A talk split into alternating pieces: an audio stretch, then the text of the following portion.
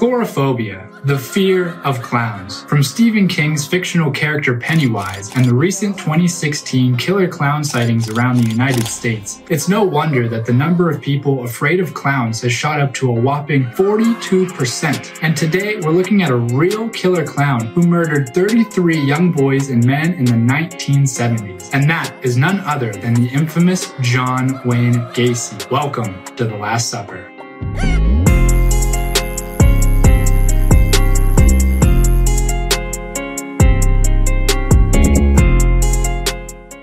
Hello and welcome to the first episode of The Last Supper, a true crime podcast. My name is Colson Davis and I am an amateur chef, a true crime junkie, a music and video producer, and a content creator. Every other week on this podcast, we will be looking at a true death penalty case story, and at the same time, I will be cooking that criminal's last requested meal before they were executed. This week, we're looking at John Wayne Gacy, who ordered a bucket of KFC original recipe chicken, a dozen fried shrimp, french fries, a pound of strawberries, and a Diet Coke. You can find all of my original recipes I've written at lastsupperpodcast.com slash blog. Now let's get into it.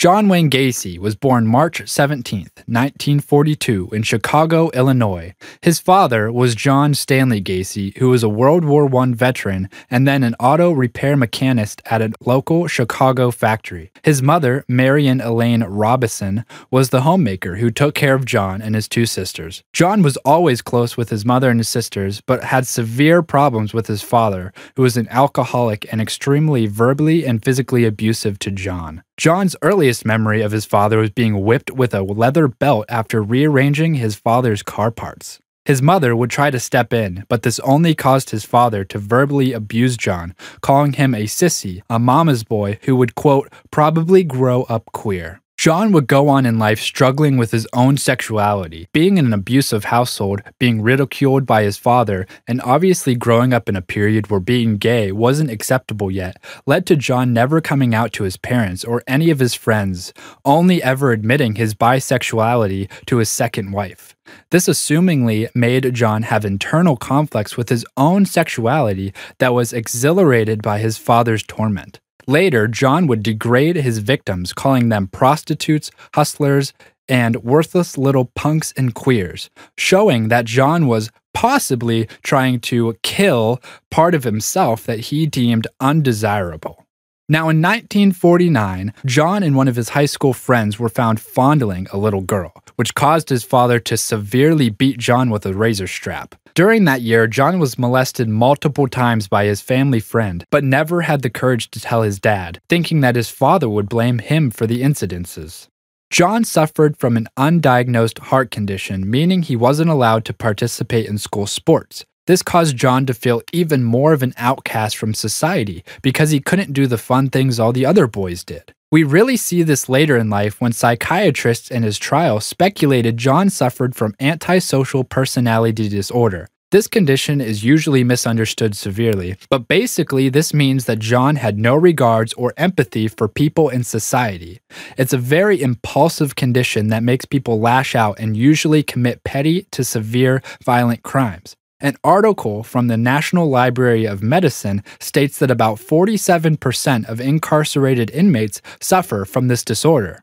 Now, in fourth grade, John was hit in the head by a swing, which caused a blood clot to form in his brain, which was missed by medical staff for five years. This led to John experiencing severe blackouts and seizures. In 1957, John was hospitalized for a burst appendix, and John's father would openly mock him in the hospital, telling John and staff members that he was faking his condition to gain sympathy and attention. This and all previous incidents led John to always try to gain the approval he desired from his father. So, John turned 18 in 1960 and he joined the local Democratic Party as an assistant precinct captain, where he helped a local candidate and this caused his father to disapprove of his son even more, calling him a patsy.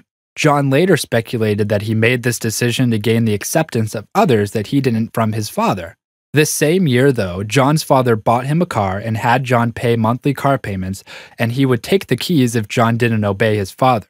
John's father removed the distributor cap after John made a second set of keys for when his father took the originals. After several days, his father replaced the cap and John immediately left home and headed for Las Vegas, Nevada. When John arrived in Las Vegas, he quickly found a job in the ambulance service, but was quickly transferred to work at a mortuary. Since John had just left home, he didn't have much money and had nowhere to stay. This led to him having to sleep on a cot behind the embalming room, and this is where John was heavily exposed to dead bodies. This is an incident where John's dark fantasies start to solidify in his brain, because later he felt he needed to be close to his victims and bury them under and around his own home. But his visit to Las Vegas didn't last long because John went as far to sleep next to and caress one of the younger male corpses at the mortuary, which freaked him out so much that he packed up and headed back to live with his parents in Chicago. Upon arriving home, John enrolled in the Northwestern Business College, and after graduating, he applied to work as a management trainee at a shoe company. He was then transferred to work at a sales position for the company in 1964 in Springfield, Illinois, and was quickly promoted to manager of his department.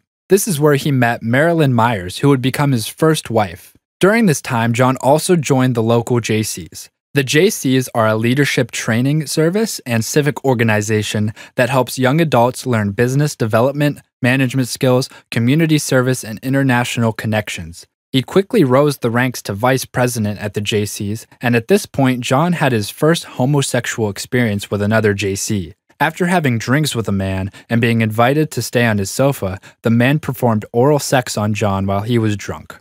In September of 1964, John married Marilyn Myers, and her father also purchased several KFC restaurants with the thought of John managing them for about $15,000 a year about $144,000 in today's money. So John and his new wife hurried to Waterloo to manage the restaurants. John opened a club in his basement where teen employees could come smoke, drink, and play pool. This is where John started making sexual advances towards only the young men and boys. However, if any of them refused John, he would play it off like he was just joking or simply testing their morals. This time in John's life, he described it as perfect. His son was just born in 1966, and his daughter would be born later in 1967. And when his parents came to visit in 1966, John's father personally apologized to his son for all the abuse and torment he put John through as a child, even saying, quote, Son, I was wrong about you.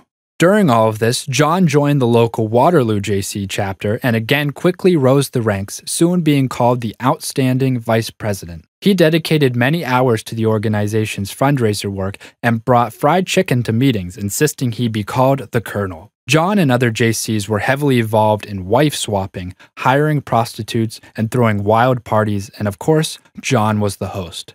These parties got so wild and fun that John managed to recruit 20 new members in one night. We see here in both the managerial position at KFC and the host and vice president at the Jaycee organization that John is putting himself in a place of power and control.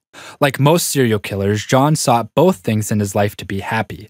And if this personally didn't make him happy, he ultimately created a fake American dream family man facade that would be his shield for his horrible acts on young men that did make him happy. So in 1967, John sexually assaulted Donald Voorhees Jr., the son of fellow politician and Jaycee member. John persuaded the boy with pornography and alcohol before he assaulted him. John would also assault several other young boys around this time, telling them, quote, You have to have sex with a man before you can have sex with a woman. Voorhees kept silent for a few months but eventually told his father, who informed the police. John was immediately arrested and he denied all wrongdoing and even failed a polygraph test that he insisted he could pass. John was indicted on oral sodomy charges on May 10, 1968. While in jail, John hired another young boy to physically assault Voorhees to prevent him from testifying, but the boy was soon arrested and told police that John hired him to partake in the beating for $300. John was also charged with this attack. In November of 1968, John pled guilty to the sodomy charge, but nothing else. His story that the act was consensual was not believed, and he was sentenced to 10 years in the Anamosa State Penitentiary. That day, John's wife Marilyn filed for divorce, sole custody of the children, and alimony, which she was granted. John never saw her or her children again. While in prison, John quickly established himself as a model prisoner. He joined the Jaycee chapter in prison and recruited 600 people in 18 months. He also became head chef, was involved in several projects to help improve prison conditions, and even oversaw the construction of a mini golf course in the rec yard. He even completed high school classes that got him his diploma. However, on Christmas Day 1969, John's father passed away, which left John devastated. John later said that he thought his father died from disappointment. He was denied his request to attend the funeral. However, after a short 18 month stay in prison, John was paroled on June 18, 1970, and was given one year probation and was sent to live with his mother in Chicago. Within a year, John was charged with two different counts of sexual crimes against young boys, but both cases were dropped when complications arose. The Iowa Board of Parole was never notified, even though this was a huge violation of his parole, and in October of 1970, his parole ended and his criminal records were sealed. We can only play the what if game for so long, but this is absolutely insane. I've seen a lot of screwed up cases, but this is a big one. If one word was mentioned to the parole board, we probably wouldn't be talking right now about the infamous killings of John Wayne Gacy. The same year, though, in 1970, John and his mother purchased a ranch style home, which was 8213 West Summerdale Avenue, which would be the ground for all of John's gruesome murders. He again quickly established himself in the community and held a great reputation among the neighbors and friends. So, the next couple years, there's a lot of different events that happen with John's life, so I will be going through them in order from year to year. So, let's start in 1971. John met and got engaged to his soon to be second wife, Carol Hoff, who had two daughters from a previous marriage. She and her daughters quickly moved in after the engagement was announced. This same year, John also established his construction company, PDM Contractors, which stood for Painting, Decorating, and Maintenance. He was simultaneously working as a line cook at a local restaurant, making his days quite long. So let's move on to 1972. John and his wife had their wedding and officially got married. John also committed his first known murder. Now, this story is told from John's perspective years after his arrest, so we must take this story with a grain of salt. Here's his story. After a family party on January 2nd, John went riding around and spotted a young man who just missed his bus connection at the Chicago Greyhound bus station. His name was Timothy McCoy. John pulled up to the young man and asked if he would like to go sightseeing in the area and possibly come spend the night until his bus came the next morning. Timothy agreed and got in the car with John Gacy. The following morning, John awoke to Timothy standing in his bedroom doorway with a knife. Startled, John leapt at Timothy, where he raised the knife in surrender, which cut John's arm. John saw this as Timothy's attack and eventually wrestled the knife out of Timothy's hand and stabbed him in the chest multiple times. John ran to wash the knife and realized that the table was set for two and there was unprepared breakfast items like eggs and uncut bacon in the kitchen, indicating that Timothy was only cooking breakfast to say thank you for John's hospitality. As John listened to Timothy gasp and gurgle for air, John said that he experienced a mind numbing orgasm, which made him realize that death was the ultimate thrill. He buried Timothy in the crawl space under his garage and later covered him with concrete. Now, again, I must note that this is John's retelling of the story, so this could be true or more than likely not. This seems to be a false story of what actually happened that night. It could be that John made up this story in his head to justify his actions of murder, like he knew that his deep rooted sadistic desire to harm others was inevitable, so he blamed an accidental killing as the starting gun. Now, in 1973, John quit his job working as the cook to start working full time in his business. The business was growing steadily, and at this point, John was doing bigger jobs like interior design and remodeling. This made it so that John wasn't home as often and even led to him traveling out of the state on many occasions. On one of these trips to Florida with a teenage employee, John raped the young man in the hotel room. Upon returning to Chicago, the young man spotted John outside his house and beat up John in his own front yard. John told his wife it was only because the boy was upset about not getting paid for poor quality work. In 1974, John started hosting his annual block parties that each had a specific theme. These parties had up to 400 people, and some of them were local politicians. This again shows that John wanted to gain a good reputation as a local, established business and family man.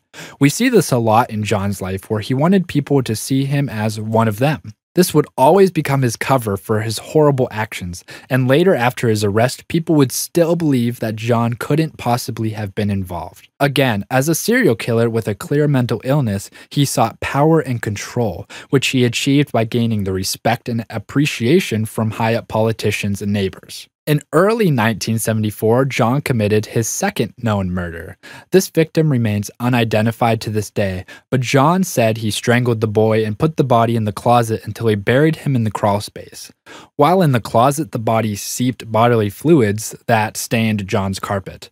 This is when John realized to put cloths, rags, or even the victim's own underwear in the later victim's mouths to prevent this from happening again.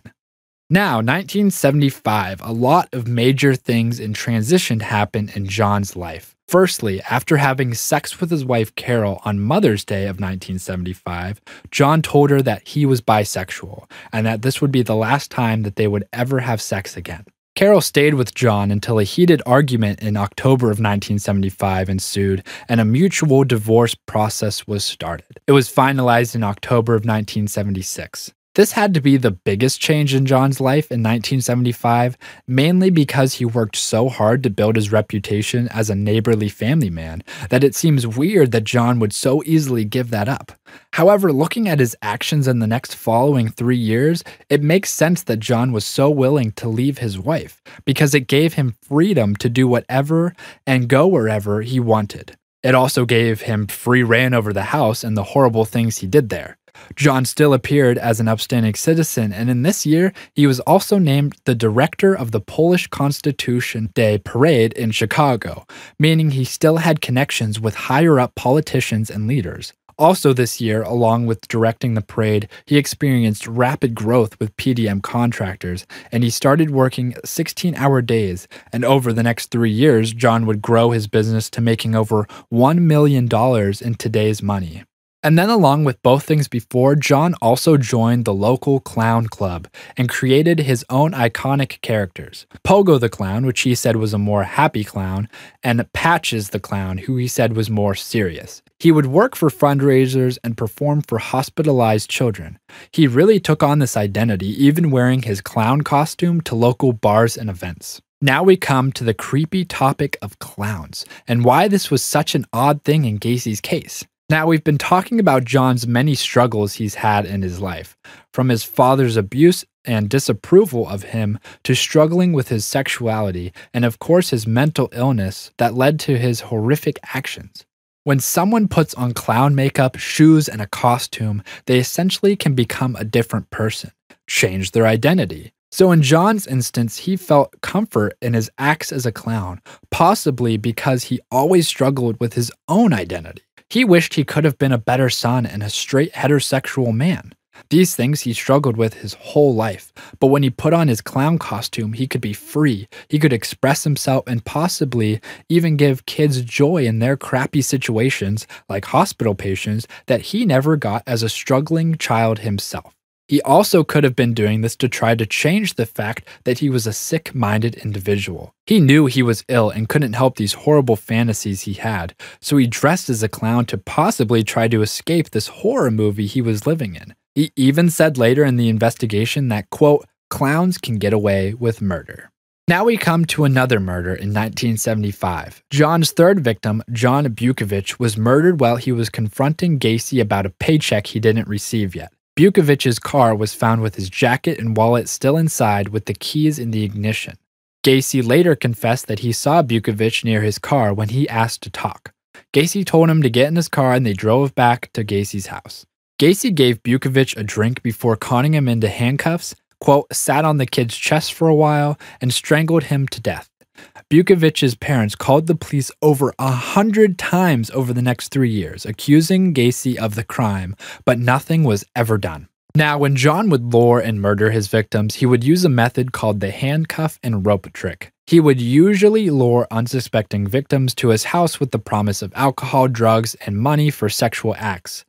He would get his victims to put on handcuffs after explaining that it was a magic trick. He always started by handcuffing himself and freeing himself with the unknown key. He would then handcuff the victim and reveal his magic trick secret, saying, quote, "The trick is you have to have the key." He would then proceed to rape, torture, and strangle the victims. He had several means of torturing and tormenting his victims. He would use various instruments, such as an 18 inch dildo, which was found later by investigators, various types of liquor and prescription bottles, and even lit candles. He even built his own torture board where he could have his victims handcuffed, but also have their feet secured by handcuffs as well. He also later used a pillory type device, which is a board with three holes in it where the victim's head and hands could be restrained. After torturing his victims, John would proceed to his rope trick.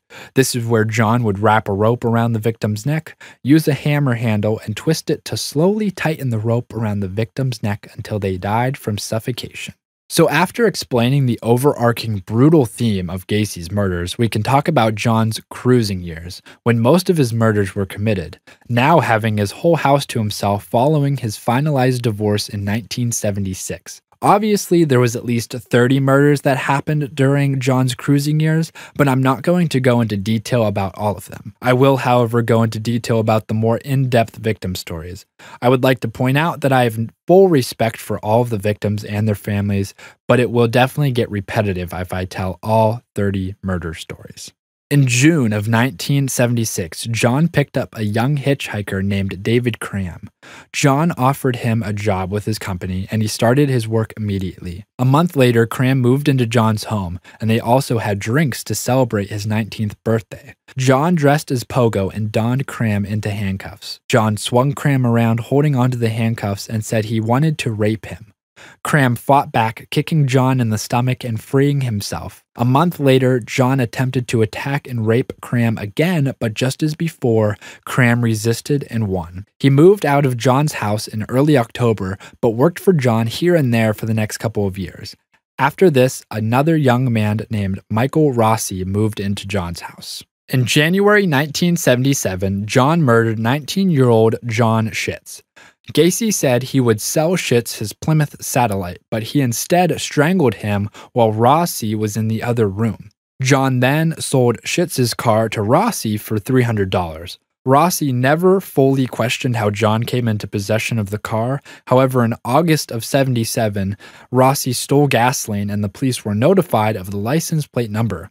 This led the police to John's house, and he explained that Szyc sold him the car in February, and he subsequently sold it to Rossi for a profit. The police never investigated the matter further, but they did notify Szyc's mother about the car. This is only one of the many times that John was questioned by the police or had close encounters with being caught, but managed to talk his way out of it without consequences. Back in December of 1976, a young man named Gregory Godzik was last seen leaving his girlfriend's home. He worked for PDM contractors for only three weeks and even dug trenches in John's crawl space. His car was found abandoned, and Godzik's parents contacted John about the situation. He told the family that Godzik ran away after telling him he planned on doing so, and that he left John a voicemail which he had already erased. Also, back in May of 1975, John had an employee named Anthony Antonucci who was working on a construction site with him. Antonucci had stepped on a nail that went right through his foot and had to go get a tetanus shot with John at the hospital. The next day, John arrived at Antonucci's front door, knowing that his parents were out of town. He invited John into his home and they started drinking some wine. John handcuffed Antonucci and John left the room. However, he had made a critical mistake and didn't put the handcuffs on tight enough, and Antonucci was able to free himself, wrestle John to the ground, and handcuff him. John aggressively fought the restraints, but later calmed down, and Antonucci agreed to free John if he left immediately, which he did.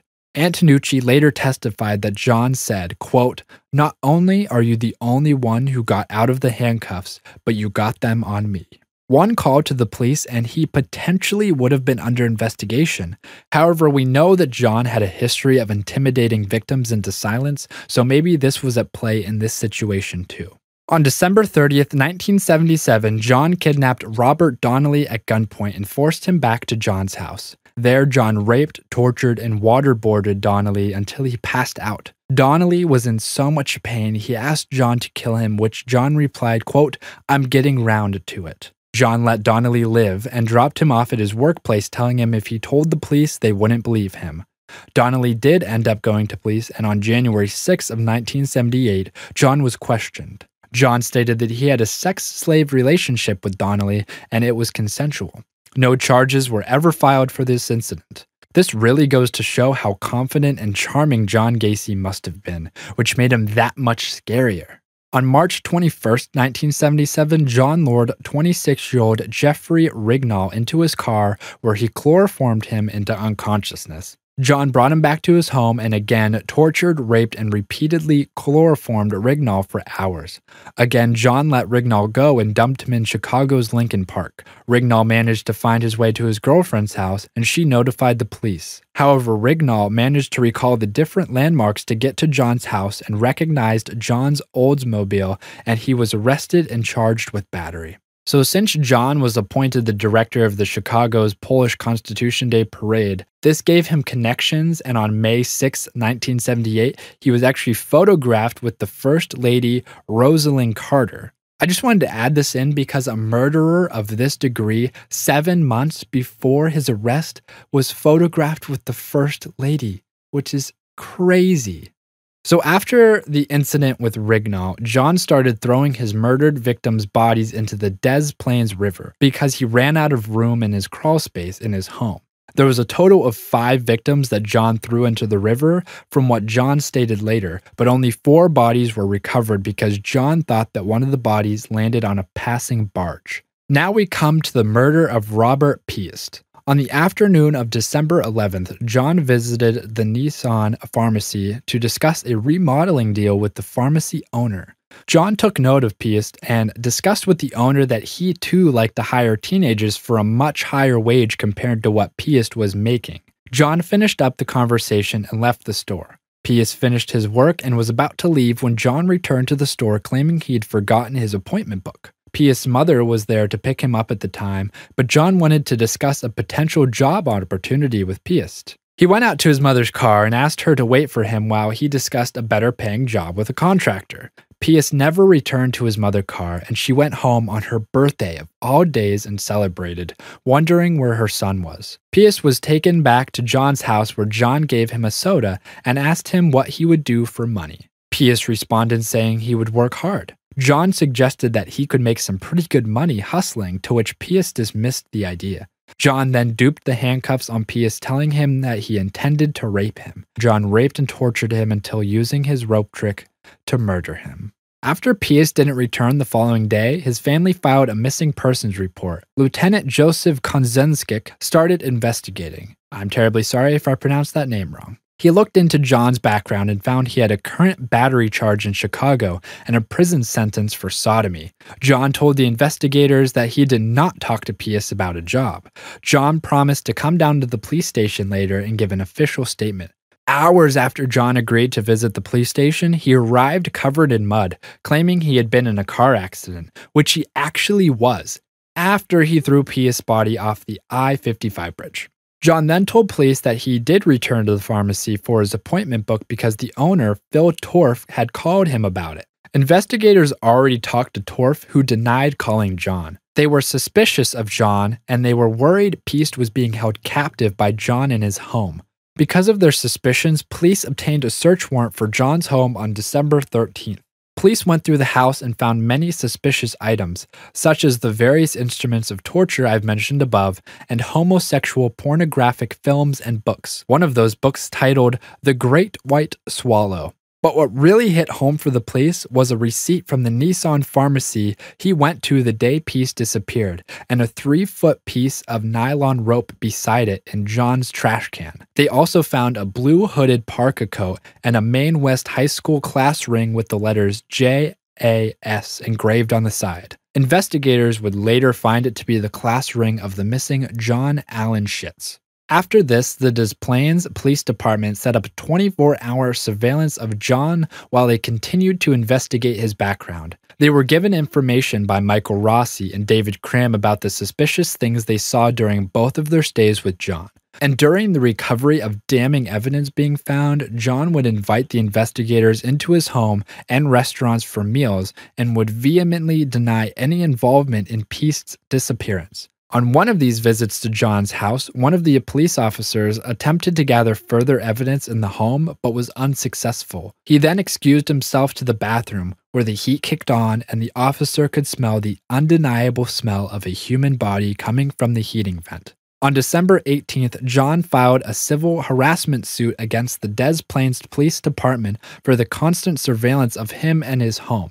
At the same time, the police matched the serial number for the receipt found in John's trash bag to a colleague of Piest named Kimberly Byers. Byers told the police that she had borrowed Piest's coat prior to him leaving and placed the receipt in the coat pocket before returning it to him. This corroborated that John was in fact lying about being in contact with Piest on the day of his disappearance. On the evening of December 30th, John drove to his lawyer's office to discuss the civil suit. When John arrived, he appeared intoxicated and asked for more alcohol. The lawyers asked what John needed to talk about, and John picked up the Daily Herald, which covered Piest's disappearance, and said, quote, This boy is dead, he's dead, he's in a river. John then went into a drunken ramble about his murder spree and told his lawyers that he had, quote, been the judge, jury, and executioner of many, many people. Going into the early hours of December 21st, John finally passed out and awoke several hours later. He then ignored his lawyer's advice of him going to a psychiatric appointment they had scheduled during his confession. He left his lawyer's office and went into the day knowing that his arrest was inevitable. He drove to a local gas station to fill up his rental car when he slipped a small bag of weed into the attendant's pocket. The attendant subsequently told the supervising officers. He then drove to a friend's house to say his final goodbye to him and left to talk with Cram and Rossi. Cram drove John to his lawyer's office and then proceeded to have Cram drive him to the cemetery where his father was buried. During John's ride, the surveillance officers were told that John might commit suicide, and they decided to arrest him on possession and distributing charges to hold him in jail. During this, Judge Marvin J. Peters granted the second search warrant, and the detectives and crime scene analysts went to John's home to search the crawl space. John had allowed his crawl space to flood to destroy the evidence, but they drained it and started digging. Evidence technician Daniel Genty began digging in the southwest corner of the crawlspace and quickly found human flesh and an arm bone. He called to the detectives saying, You can charge Gacy with murder. I think this place is full of kids. After three more bodies were found, John was informed that bodies were discovered and he asked to clear the air. On December 22nd, alongside his lawyers, Gacy made a formal confession to murdering 30 victims. The next day, John was taken to the I 55 bridge to show detectives where he had disposed of Piest and the four other victims he had thrown into the river. Then John was taken to mark his garage floor where he buried his first known victim, Timothy McCoy. Over the next few months, recovery efforts were made to exhume and find all the victims. And in April 1979, after finding all the bodies, John's house was demolished. John was taken to trial on February 6, 1980, and after weeks of testimony, on March 11th, the jury deliberated for an hour and 55 minutes, which is basically doing paperwork, before finding him guilty of all 33 murders and sexual assault. The jury then took a little over two hours to sentence John to death for all the murders committed after June of 1977, because that's when Illinois reinstated the death penalty. John was then taken to death row at Menard Corrections Center to live out the rest of his life. He appealed as much as he could unsuccessfully, but his final execution date was set for May 10, 1994, 14 years after his conviction. On the afternoon of May 9th, John was given a private picnic with his family members, where he ate his last meal consisting of a bucket of KFC chicken, fried shrimp, french fries, strawberries, and a Diet Coke. That evening, he observed prayer with a Catholic priest and was given his last rites before being led to the execution chamber. John's last words were supposedly, quote, kiss my ass. The drugs were administered into his bloodstream and he was pronounced dead at 12:58 a.m. on May 10th, 1994, and his sentence was served. After John was pronounced dead, his brain was taken by Helen Morrison, who was a witness for the defense. She interviewed John and other serial killers to identify common personality traits among violent sociopaths. After that, his body was cremated. Now, a couple of things to talk about before we dive into his last meal. Firstly, was that there was evidence that John had accomplices. However, I'm going to save this information for a bonus episode down the road.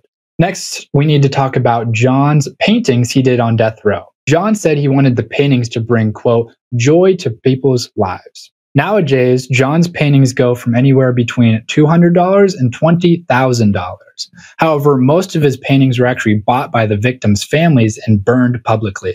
Lastly, Sam Amirante, which was John Wayne Gacy's defense attorney, actually incorporated some procedures into the Missing Child Recovery Act of 1984. During John's murders, you had to wait 72 hours to report a child missing, and this new act would remove that 72 hour limit. It was then developed into the child abduction emergency, which is what we know today as the Amber Alert, which I thought was super cool. And that wraps up all the information about John Wayne Gacy. Now let's dive into his last meal. All right, start with the chicken.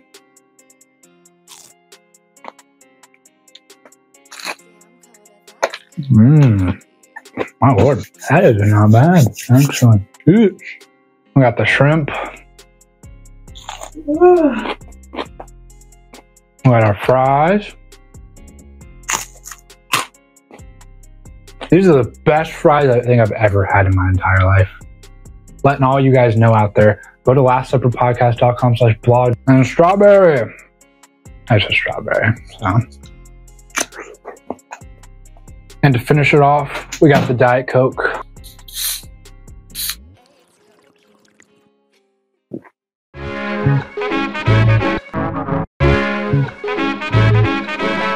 All right, and that concludes the first ever episode of The Last Supper. Uh, wherever you're watching or listening, please subscribe or follow me.